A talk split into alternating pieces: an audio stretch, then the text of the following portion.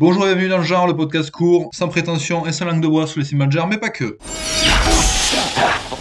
Ça va, y a pas de bobo Vous auriez pu vous blesser avec ce truc.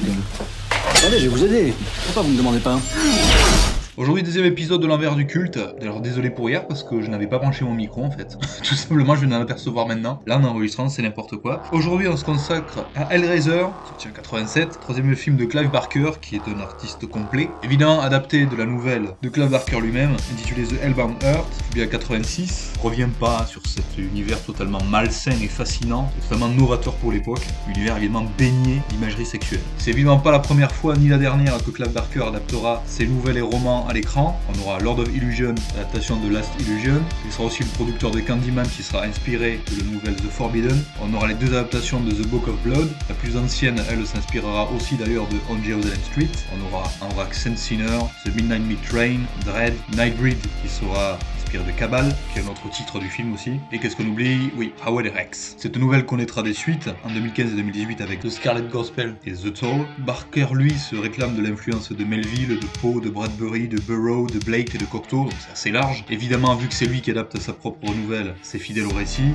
Anecdote très connue, mais évidemment, les looks des Cénobites sont inspirés de tenues sadomasochistes. D'ailleurs, le nom originel du film, c'était Sadomasochist from Beyond the Grave, et plus tard Hellbound. C'est un film, c'est un film qui aura coûté 750 000 dollars tourné en 10 semaines. À l'origine, c'est le groupe expérimental Coil qui devait faire la bande-son, puis finalement, ça sera Christopher Young, qui s'est notamment illustré dans le deuxième opus de Freddy, Copycat, Urban Legend, The Grudge et les qui fera la musique. La boîte qui permet d'interagir avec le monde des Cénobites a été designée par Simon Says. Simon Says qui s'est aussi illustré justement dans le deuxième opus d'Highlander et qui revient de toute façon au cours des différents films de la franchise. Barker raconte que c'est aussi inspiré d'un puzzle que lui avait ramené son grand-père. Faut savoir que Doug Bradley, qui joue Pinhead, est un ami de longue date de Clive Barker. Le film a pas mal été censuré au cours de sa réalisation, à savoir que la scène entre Frank et Julia était beaucoup plus explicite à la base. Barker a expliqué ça au cours de différentes interviews. Les effets spéciaux sont assurés par Bob Keane, qui s'est illustré notamment dans le deuxième épisode de Star Wars, la contre-attaque. C'est un film qui connaîtra un gros succès, il gagnera un prix aussi à Boreas en 88. Il faut savoir qu'une série et surtout un remake est en préparation. Le remake, ça fait quoi 10 ans, je crois que c'est annoncé à peu près. Ça a d'abord été proposé à Moury et Bustillo,